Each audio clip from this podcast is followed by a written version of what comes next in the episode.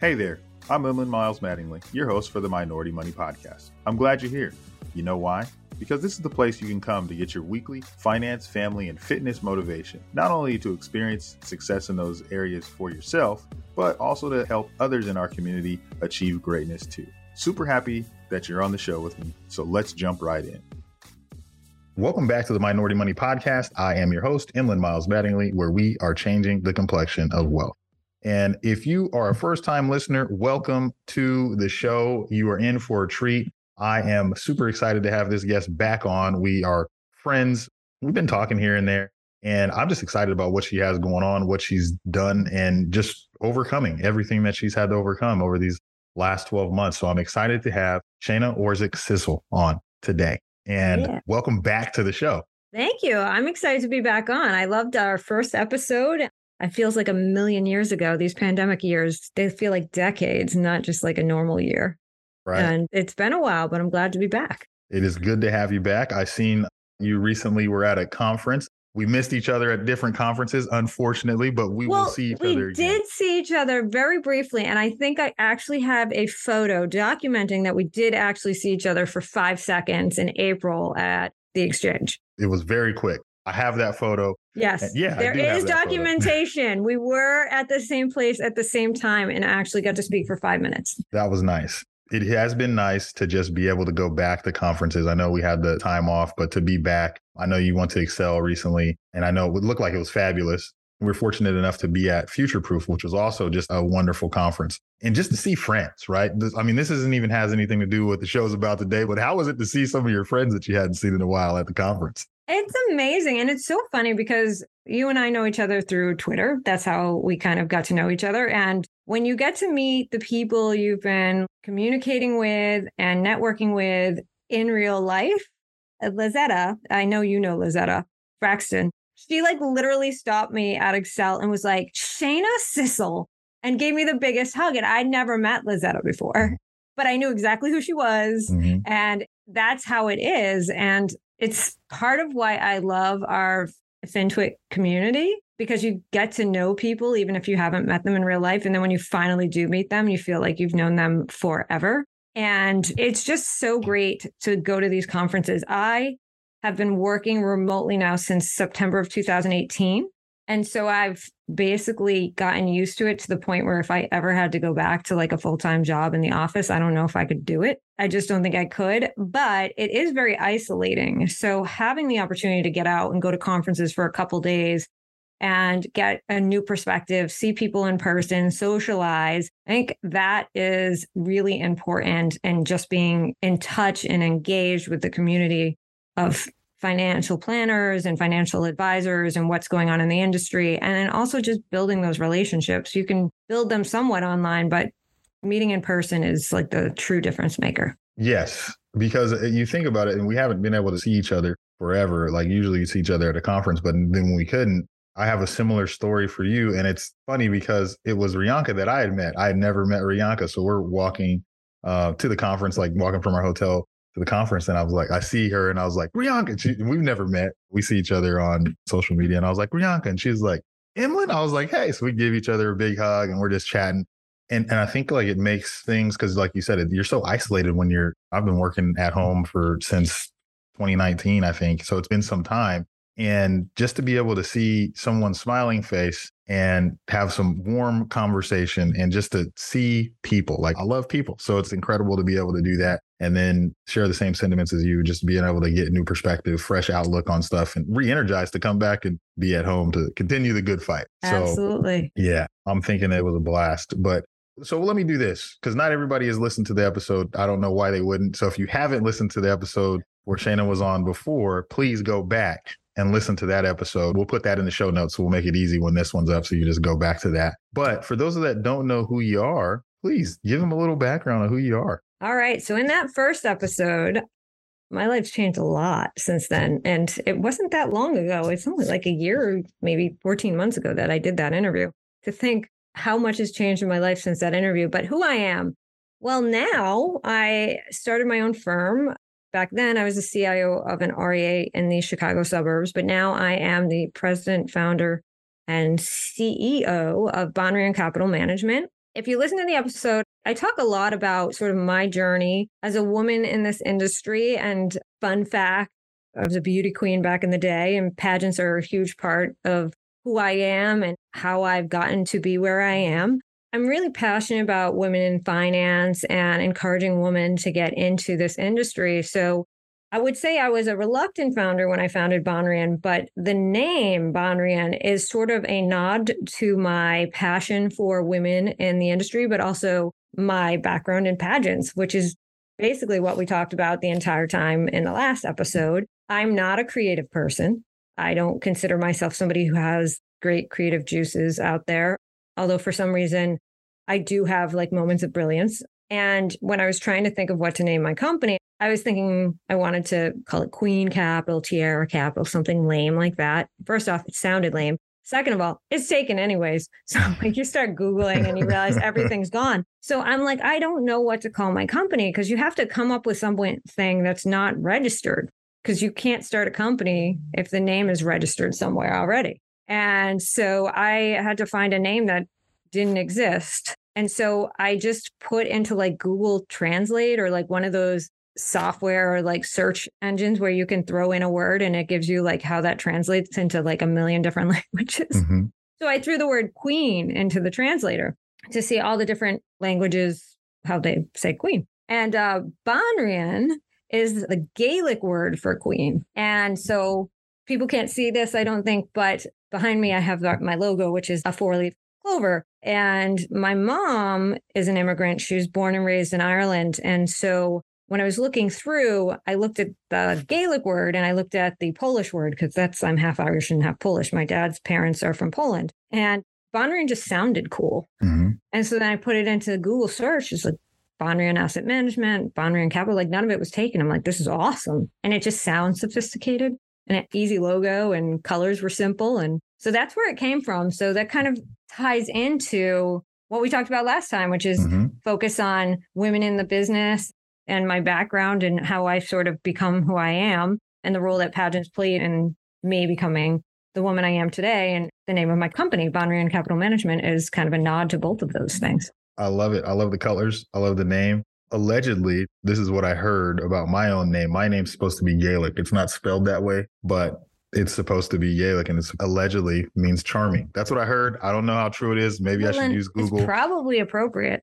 I'm going to say I'll... it is appropriate.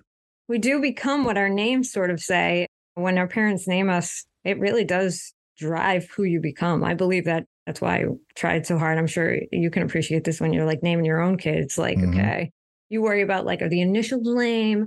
What yeah. horrible ways can people, kids use this to pick on them?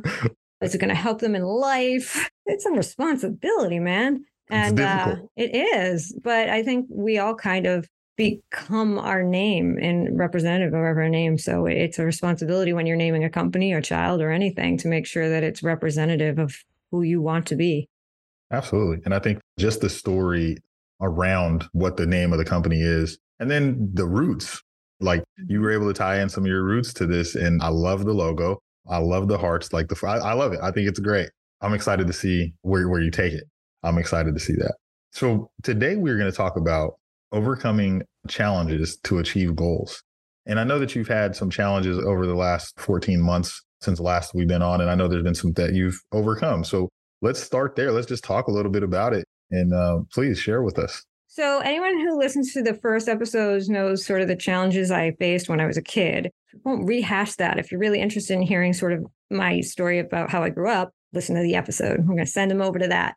Like the last five years have probably been extraordinarily difficult for me, but the last 14 months, basically since the start of the pandemic, so that's really two years, have been just awful. And then from October 2021 until recently, it's just gotten progressively worse. And when I say that, I want to kind of provide context because I think just on outward appearance and for transparency reasons, like people see some of the stuff and they want to ask questions, but then they're like, we don't want to don't really know her. So maybe it's not appropriate. So I'm just going to put it all out there and people can judge or not judge or whatever they want. But I've been laid off three times and since October of 2021. Uh, last time we spoke, I was the CIO of Spotlight Asset Group. Um, won't get into the drama over there, but Spotlight has had some drama and unfortunately had to let me go in October of 2021. I did a short consulting gig. And then in November 2021, I took a job with an RIA in Cleveland.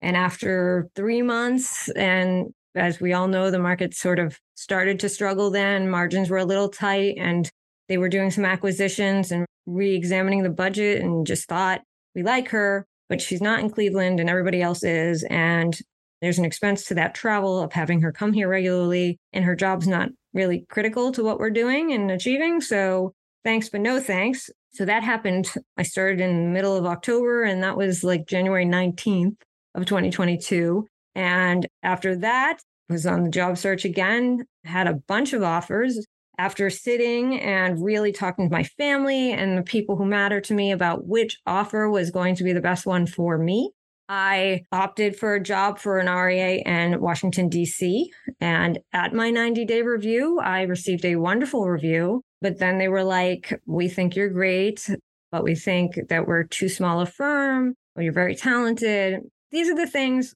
I wish I had more color, and I feel like there's probably more to the story than what they're telling me, but I can only go on what they're telling me. And I've replayed the scenario in my mind back a million different ways, and I have yet to really figure out if there was something I did or anything to that extent. But they let me go, and right after Inside ETFs, in the middle of that, I got divorced. I had been seeing somebody for two years. My divorce was finalized in that period, but I had been seeing somebody for two years that I had a very long history with. I've known him for 25 years. And we broke up right around the same time that I lost my job.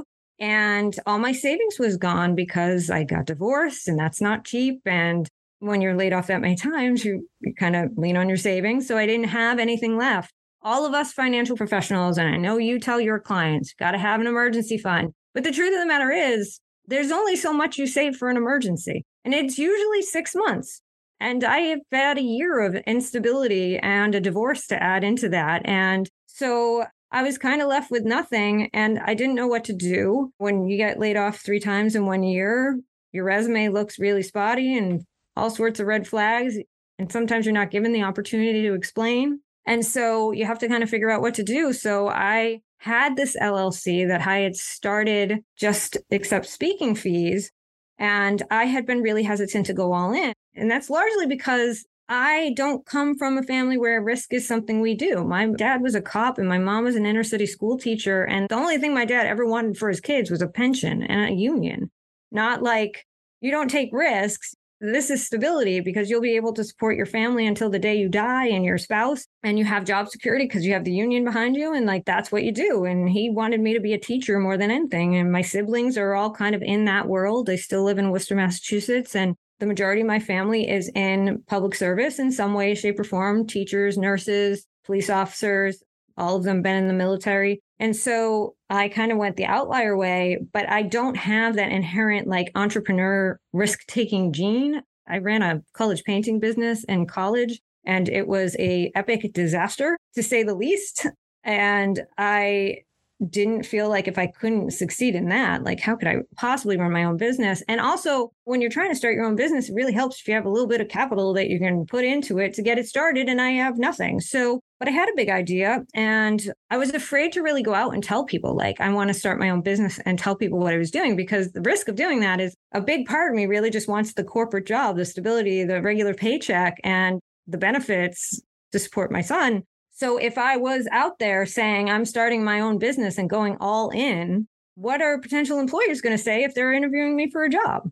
Are you committed to us or are you committed to starting your own firm? And at the end of August, I didn't know how I was going to pay my rent. I remember like it was yesterday, August 24th. I had no idea how I was going to pay my rent. I had exactly $100 in my checking account and I couldn't buy groceries. I definitely couldn't pay any of my utility bills. I couldn't make my car payment. And I knew I had no money to pay my rent. None. Unemployment, if anybody's wondering, it pays $2,000 total a month, which wasn't going to cut it. So I was actually shopping Instacart for most of the summer, seven, eight, nine hours a day to make extra money. And I'm sitting like confiding to people. I finally just said on LinkedIn, like, hey, do you need help? Like I had interviewed for tons of jobs, nothing had worked out. look, this is what I'm thinking. If you need anything, just reach out. Somebody did reach out. I got one small short term consulting contract, which it paid my rent. It mm-hmm. was just enough to pay my rent. But I had scheduled months ago when I was employed and thought I was on the right track to take my son to Disney at the end of this month, next week to be exact. And I remember telling one of my friends, Shauna, um, I can't let my kid down. I promised him I'd take him to Disney in like March. This is the plan. I know what I have to do. If I have to work 100 hours a week doing Instacart, I'm taking my kid to Disney. Like I promised him. And then it started to snowball. I went from that one short term client, and then I landed another client, a strategic partnership, kind of white label deal with a firm that has a product that's aligned very much with what I'm trying to build. And so we signed a strategic partnership, and then I signed a second strategic partnership. And I potentially have a third one coming up. And so, and, and then I was offered a board position that paid. And all of a sudden, I went from, I don't know how I'm going to pay my rent to now potentially signing enough revenue and income to actually make more than I was making prior. Still got some stuff to make up for from all the fact that I have to rebuild my savings and everything. But still, it was kind of like I can survive people actually do want to work with me. They do think I have expertise. I have a bigger vision for Banrion. Quite frankly, I'm just throwing it out there. If you want to invest, please let me know because I I'm looking for an anchor or a seed investor for mm-hmm. the idea of Banrion. But what I have as a vision for Banrion is I want Banrion to be the PIMCO for alternatives. So the place you go for all things having to do with alternatives, whether that be education or the like. I'm sure you can appreciate this. Right now, it's all that's working. And yeah. at the same time, everybody wants to talk about it. Like, how many people want to talk about the death of the 60 40 portfolio? It's everywhere. I did an interview with the Wall Street Journal back in June, which was fun because I was unemployed, had no money, and somebody from the Wall Street Journal was calling me. And I thought to myself, like, I must not be the worst person in the world if I'm unemployed, broke, and I still have people from the journal calling me because they want my opinion on something. But there was an article in the journal that I'm quoted in about record inflows into liquid alternative mutual funds and ETFs. And it was actually kind of critical of like expenses and everything. And it just, that's where my idea came from. As reading that article, just so many of the misconceptions out there about what alternatives are, how you use them, and just the lack of knowledge education, even from the traditional institutions that have typically provided that because it's so different and it's also fairly new. 40 Act liquid alternatives have not been available all that long. The rule change was in 2008. So they really didn't come to be a thing until the financial crisis. And then they did horribly for ever because they're not equity beta. And mm-hmm. uh, so they're not going to perform in line with the market. And the market's going straight up. So they look awful. And then it, compared to fixed income, people, they're super complex. So even though they might perform slightly better than fixed income because they're more equity ish advisors just don't want to have to keep answering the same questions about the really complicated fund that they don't really understand that's not performing well in the context of broader markets. So nobody wanted to talk about it. And for years, I've been talking about how this is really important for diversification. And what I've seen is that there's a lot of emphasis and a lot of new companies and ideas and startups that are being built on the idea of democratizing and improving access to private alternatives for advisors and for investors that are accredited and meet the regulatory hurdle. But nobody's doing the cross selling of how do you incorporate it across an entire book of business? Because the average advisor probably only has like 40, maybe 50% of their book that qualifies for those private funds. And if you're going to use them, you want to have continuity. You want to be able to always be able to put new clients into make allocations to it. And a lot of the platforms out there are private equity. They have limited fundraise. And then once it's closed, it's closed. You get a new client, you got to find a new fund. And now you got to know lots of different stuff about lots of different funds. And most see it as a tactical thing because there's liquidity. But the fact of the matter is, I look at alternatives as a way to diversify portfolios. And Larry Swedroe wrote a book about this in 2018, I think. And then Phil Huber just wrote a book similarly about how if you incorporate managed futures, equity market neutral, global macro into a portfolio, in addition to equity and fixed income, you can really improve risk adjusted returns. But nobody knows how to build that. We teach mm-hmm. advisors how to build equity portfolios, right? Mm-hmm. Large cap, small cap, mid cap, growth, value, core. We teach them how to build fixed income, right? Like short term, long term, intermediate term, corporate, investment grade, mm-hmm. high yield, floating rate. We know that. Well, nobody knows anything about how to build an alt portfolio unless you've been in the hedge fund world and you understand. And then there's a whole aspect of advisors out there that I've talked to that think that covered call and buy right and leap strategies are mm-hmm. alternatives in that sense. And they're not, they're just hedged equity beta. Mm-hmm. So they're not actually diversifying anything. They're just tactically providing downside protection when you think equities aren't going to do well. And quite frankly, if you look at half of them, they aren't doing what they advertise because guess mm-hmm. what? All of those things use treasuries as collateral. Mm-hmm. And so you're getting whipsawed. So you got to understand these things, and they're not as complex as people think. Yes, the availability of what's in the marketplace and the 40 Act space is very limited, but that's how I view Banrion as being sort of the place to go to get your full turnkey solutions, both in the private space. That's what I'm doing with my partnership with Thirdwire Asset Management. They work with advisors to create customized, risk managed portfolios of private alternatives like hedge fund, LP kind of things that are very diversified. They match liquidity constraints with whatever the client's comfortable with, whatever the client's risk tolerance is, that you can just plug into the portfolio and have that there for the client. And on my end, I have some liquid alt models that advisors can use. And the goal is to turn my model into an actual fund so that you can just go and trade it whenever you want. But that's the goal. And I also am working with a firm called Vested, which is doing sort of venture capital indexing, but it's not replication, it's actual venture capital exposure. It's super interesting. If you were at Future Proof and they were there too, I believe Dave Thornton was on a panel and he spoke about what they're doing at Vested. They're basically helping startup employees finance their option they get options they can exercise at certain points. And most of the time, you have to have all the money to exercise the option at the option price. Most startup employees don't have $80,000, $90,000 mm-hmm. just sitting around. So, what they do is they finance that transaction for the employee.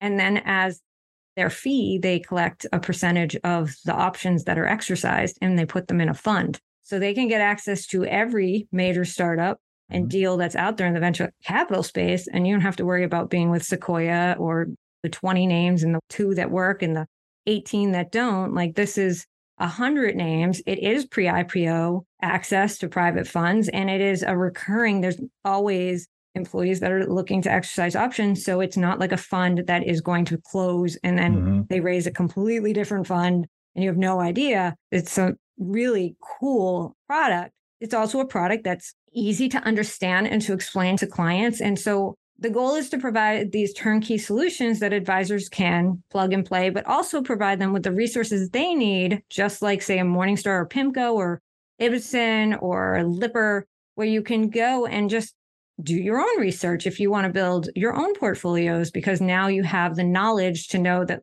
I don't like Shana's choices in her fund. I think I can do a better mousetrap. So I'm going to pick a global macro fund I think's better, or I would rather have XYZ exposure instead of managed futures. And so it's one of those things where I want to provide a portal where they can have a database of information where all the categorization aligns, right? Because Morningstar categorizes their alternative funds differently than, say, mm-hmm. HFRI, which I don't understand, like why you would try to recreate the wheel, the HFRI categories and the Barclays hedge and Credit Suisse. I mean, those categories are all exactly the same and they've existed for like 30 years. So why are we reinventing the wheel? But the goal is to have like one place where everything's easily to search. They're all categorized the same eh, collectively. You can pick and choose.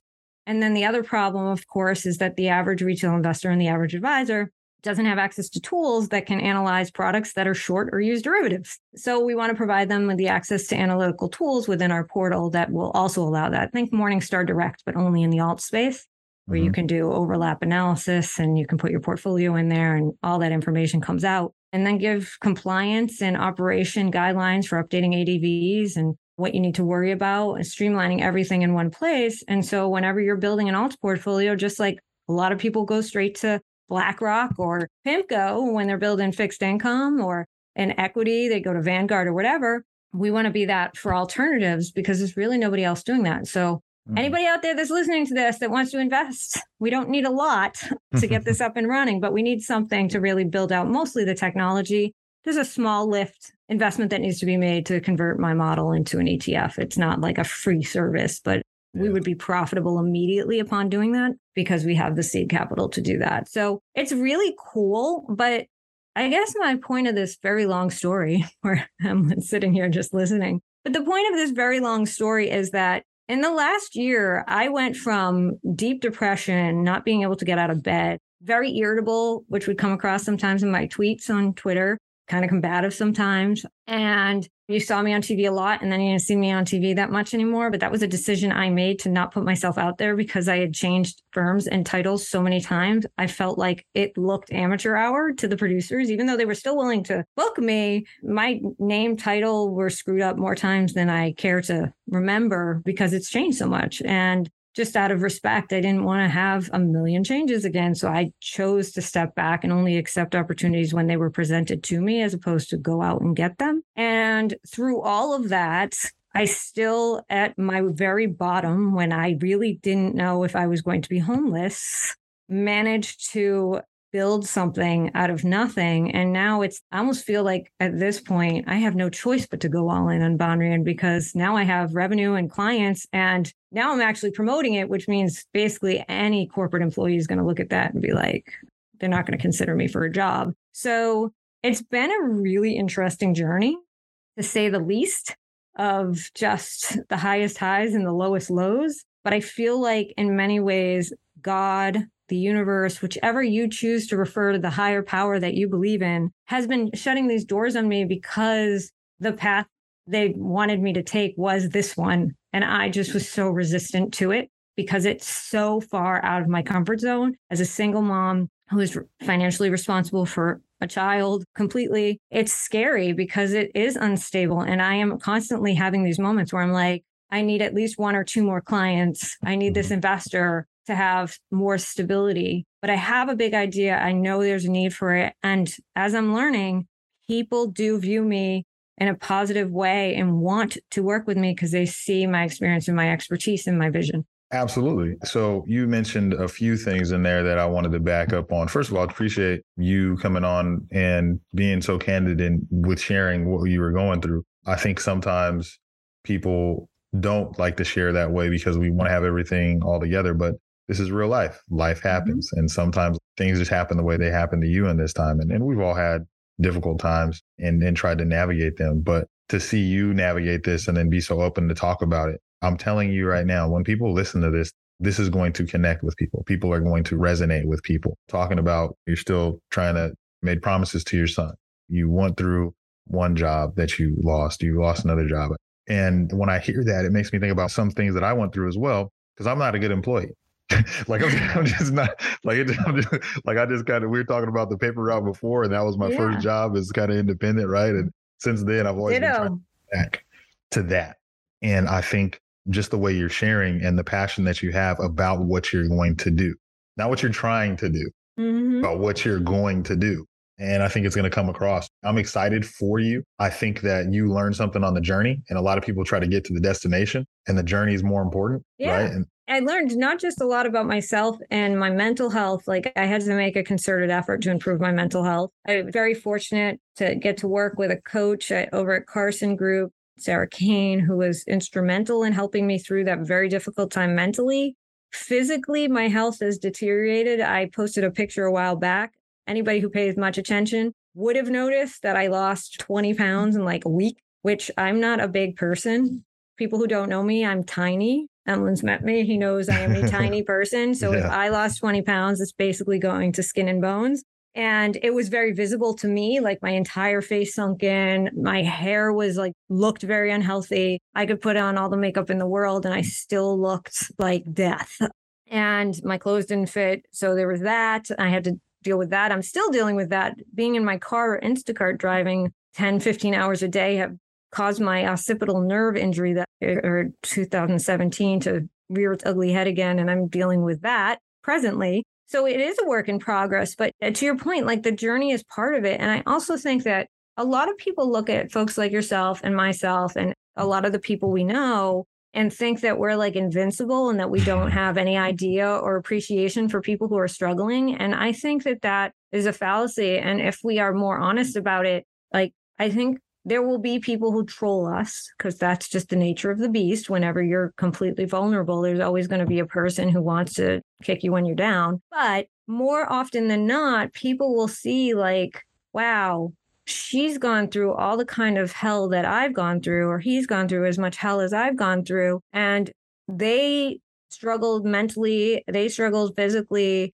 but they were still able to like get up every day and persevere. And I think that there's something very inspiring to anyone out there to see that your current situation does not define who you will be and that you share value in this world even at the moments where you are ready to say like i swear if i didn't have a child i probably would have taken my own life because i didn't see any value in what i was bringing to the world and i was just miserable and lonely but i did have a son and i did have that sense of responsibility that drove me to find a way to make it work. And everybody in the world could be like, no, you will make it through this. But when you're in that sense of darkness, you don't see the light. And so it's important to understand that others have gone through it and that they have made it through because when you're in that moment, those stories are what you need to help you through. You're 1000% right. And I think the sharing of the story makes it even more powerful, right? I think there's something about when we talk about the difficult times that we go through. And when we talk about it and we don't know what other people are going to think, I think that's the best time. And it sounds weird, right? I think that's the best time to share. I've been there and I was real vulnerable and I shared some stuff about my own life and on, on one of my podcasts, right? So I shared this whole thing about when I got a DUI and all this stuff that I had to go through. And I shared that and I was like, what's going to happen? Like now people are going to, oh my gosh, he messed up and he had this and this happened and blah, blah, blah. And I was so worried about that. And the response that I got from people was like, oh man, you know, this happened to me, this happened to me. Not necessarily mm-hmm. the same thing, but it was like you being vulnerable. I think vulnerability and authenticity is a buzzword now. Everybody wants to be authentic, but I think being vulnerable is actually more authentic. Exactly. And I think that that brings truth to that statement of you never know what somebody's going through at the time, no matter what their outward appearance is. I have definitely been seen by a lot of people who know me on a superficial level as like, the pretty white girl who couldn't possibly know what struggle is. And we talked about this on the first episode I was on. Like, that's not at all where I come from. My brother had serious, serious addiction problems that there was gang life issues, there was threats in life, there's mental health problems that are so severe that I'm not going to embarrass any family members where people have been institutionalized and abuse and violence and all of those things are part of my story. So, what you see on the outside is a concerted effort to present myself in the way I want the world to see me, but it's not necessarily a reflection of who I am and what I've been through. And it's only in recent years that I've learned that that occasional vulnerability to tell people your story is how you make connections because many of the connections I've made, especially with the folks on FinTwit in particular, who have very, very powerful stories of true, true hardship beyond even. I look at my upbringing and think it was hard, but I had two parents and they didn't have much, but they made sure that we had what we needed.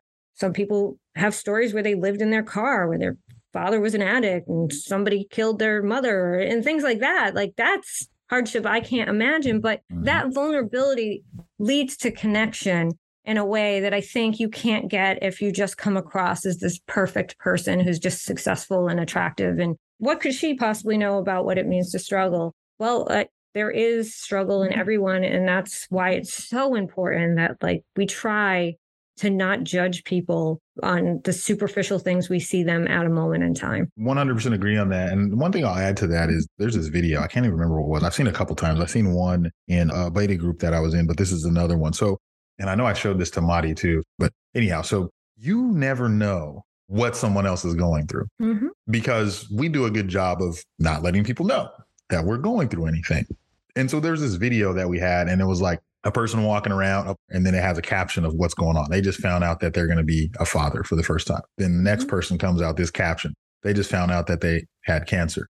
Another caption. This person just found out that their dad only has two weeks to live. You know what I mean? And all these different scenarios are going on in people's lives. And the only reason you know because you're watching the video and it has the caption, but the people that they're talking to have no idea what's going on. And I think that that is how the world works. We mm-hmm. never know. And so, what I always tell people when we're talking is just lead with kindness because you don't know what's going on and you don't know when you're going to need it.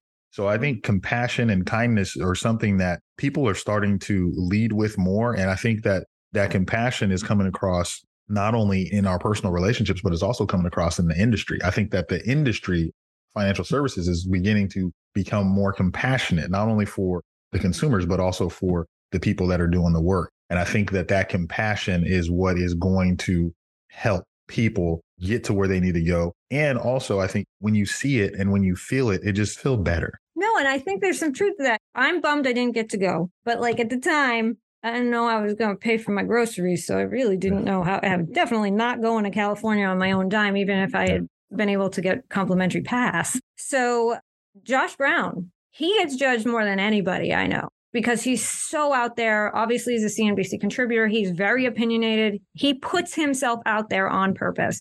He's got a thick New York accent. He's a white guy. Josh Brown is the poster child for like building something from nothing. But what I appreciate about Josh more than anything is that he doesn't forget his own struggles and where he came from. And he has made it his mission to change the complexion, to change the industry. And mm-hmm. I think what he's done with Future Proof, what he's done just in putting himself out there, the types of people he chooses to associate and highlight and tell his story. Yeah, he gets trolled probably more than either one of us, but neither one of us have a million followers on Twitter either. So it comes with the territory. Tyrone Ross is another one. These are people who like truly are incredible inspirations, but people see them for who they are today and don't appreciate where they came from. But more importantly, what they're both doing, which I find so incredibly inspiring, is that they are making sure that despite what people may think of them and their haters, they are authentically themselves. They won't change for anybody, and they are committed to changing the way this industry operates. And I want to be part of that. And that's why I'm doing what I'm doing so candid. That's why I talk so often about women in finance. And that's why I've been as authentic as I can possibly be because people relate to authenticity. And also, people need to know that at any given moment, your life can change and everything can be taken away. And all the planning and everything in the world isn't going to change that. So, you have to have the intestinal fortitude to like pull yourself out. And it helps when you have people to lean on and people whose stories can act as sort of your roadmap on how to get through the toughest of tough times. Mm-hmm. I'm not even going to add anything to that. I'm going to go ahead and say, you know what? I'm going to let you give some parting gifts to the yes. I think you just killed it. Like I don't, I don't have anything to add. As we're wrapping up here, as you know, this is Minority Money Podcast. We're changing mm-hmm. the complexion of wealth. I'm not going to go through the questions with you because you've done that before. But what I want to say is, I don't even know if you really have to say anything else because you said it all, right? Like that was great. But I want to give you an opportunity to speak to someone anyone that may be going through something and as you've went through your journey and you've overcome just a parting gift for them like because you're on the other side now now we're mm-hmm. going to see you well, you know, we hope we're the on the other side. You know, we're the, on the other side. We're calling it, putting the, that in the universe. I have had the rug pulled out from me so many times. It's almost scary for me to be like, no, I'm definitely on the other side. But I truly believe that at this point because everything really does seems to be working despite myself, like mm-hmm. despite my reluctance. So I do feel very confident that I am on the other side of that. But if I had any words of advice for somebody who's going through something right now, it's that life is full of hardships and that is what makes us who we are. And when you're in that dark place, it's hard to see it. And sometimes there are people like me who just don't want anybody in their lives at all, don't want to talk to anyone. But one of the things I've found, and I have a friend, Brittany, who also through a similar period since the beginning of the pandemic has gone through. She's somebody, again, you would look at, she used to be a supermodel, walked every runway, celebrities. She's drop dead gorgeous, five foot 10, still swimsuit model kind of thing, who, like, again, like struggling herself. And she, like me, doesn't like to be bothered. But when you're going through something like that, or if you have a friend who seems to be pulling away and you don't know why, or did something or made a mistake, which you don't agree with what they did, but they're suffering. Sometimes just reaching out and letting them know, even if they don't respond, that you're there is what they need. And for me, that was important. I know my friend Brittany, same thing. With Brittany, it's been, she didn't always respond. I might check in with her and not hear from her from weeks. But as she now is getting through this period, she said to me, those little check ins just let me know somebody cared. And so many times when you're in that place, that dark place where you're like, why am I here? What value do I bring? I have no value. Life is miserable. It's hard. And there's no reason for me to be here. Having just somebody check in and say, hey, thinking of you, care, I'm here if you need me, is the thing you need to get through. But Also, just have faith that things tend to work out the way they're supposed to, even in the darkest moments. And if you lose that faith that like things are going to turn, you don't know when. For me, it was very long. If you lose that faith and you lose hope, that's the killer. That's what will keep you down. So for me, that meant meditating every night before I went to bed, even if I had the worst day ever and I didn't get out of bed that entire day. I had like a little meditation that I would listen to. I had Mindvalley, which has some really good and lessons uh, that you can download on their app or the Breathe app, where I would do like four to sleep meditation or hypnotherapy thing every single night, just to hear somebody say there's hope, things are going to be okay, even if I didn't feel that way. Because subconsciously it did sink in. So don't lose hope. Mm-hmm. Even in the darkest moment, even if it's only for 30 seconds, you say to yourself, all is not lost. Like that's important. And whatever you turn to, for me, like I said, it was Mindvalley. Some people, it's going to church and praying to God and looking for signs. Like it's not always instant and you just have to trust. But if you lose hope, that's when bad things happen. So if nothing else you learn from my experience is if for like 30 seconds a day, you just write down, I have not lost hope or I know things will work out as they should and I accept whatever is going to happen. Those things are necessary to make it through those dark times. And then if you have a friend that you notice is starting to like retreat and not answer the phone and not wanting to go out, just check in with them. Just let them know you're there because sometimes that's all they need, even if they don't answer. You heard it here. That's wise words from a wise woman. And she's my friend. She's my friend, y'all. This is my friend right here. So I'm glad that we can have you come on today and share of what you were doing and wish you nothing but the best. And I know you're going to succeed. I know you're going to kill it because that's what you do. You get out there and, and you handle business. I know I have the utmost faith in you. And just to sit here and watch you talk about it, there's no way it's not going to work. You'll be fine. I promise you, you'll be fine. And it's needed. So if people want to get more of you, where can they find you? What social medias are you active on? Or is there a website they can go to? All of the above. I am on Twitter, Shana S621. I actually now want to change my handle to Queen of Alts because Cynthia Murphy from Toroso Investments has anointed me that. I didn't give myself that title, but I will mm-hmm. gladly accept it. The problem is I've had my Twitter account for like 12 years. And if I change my handle now, like no one will ever find me. So Shana S621, very boring, but that's my handle. Finance underscore queen 2020 on Instagram. You can find me on LinkedIn just by my name. And then banrioncapital.com and shanasissel.com. Both of those places you can find me and contact me through those portals. And I am quick to respond. I'm one of those people that typically responds to almost anybody who reaches out to me, assuming it's not like some creepy guy or. So you heard it all there. We will put all that in the show notes. And once again, I thank you for coming on and hanging out and sharing your story with the community. I know it is going to touch very many people. And like I said, thanks again. Thank you. I really appreciate you letting me tell my story. This is the first time I've had a chance to sit down and really tell it. I'm glad you did it here. And you heard it here first. Right. You, you heard it here first. exclusive. And as you all know, this is the Minority Money Podcast. I am your host, Emlen Miles Mattingly, where we are changing the complexion of wealth. Until next time. Another great showdown, but it doesn't have to stop there. Be sure to subscribe to the podcast on whatever podcast app you're listening on now and give it a good rating, would you? If you feel really connected to the podcast, which I hope you do, find our Facebook community, Minority Money VIP, to support and be supported by others just like you. And again, we're glad to have you. While this podcast is meant to inspire and motivate you to live your best life, it can't be your complete one stop shop. I know, I know, that really sucks. But I don't know anything about your specific situation. So please reach out to an attorney or CPA or you can reach out to me, a financial planner, to help you with your specific situation. To get a hold of us, please reach us at fan at Minority Money Podcast. That's F A N at Minority Money Podcast so we can get to know you there. Thanks for being here, and until next time.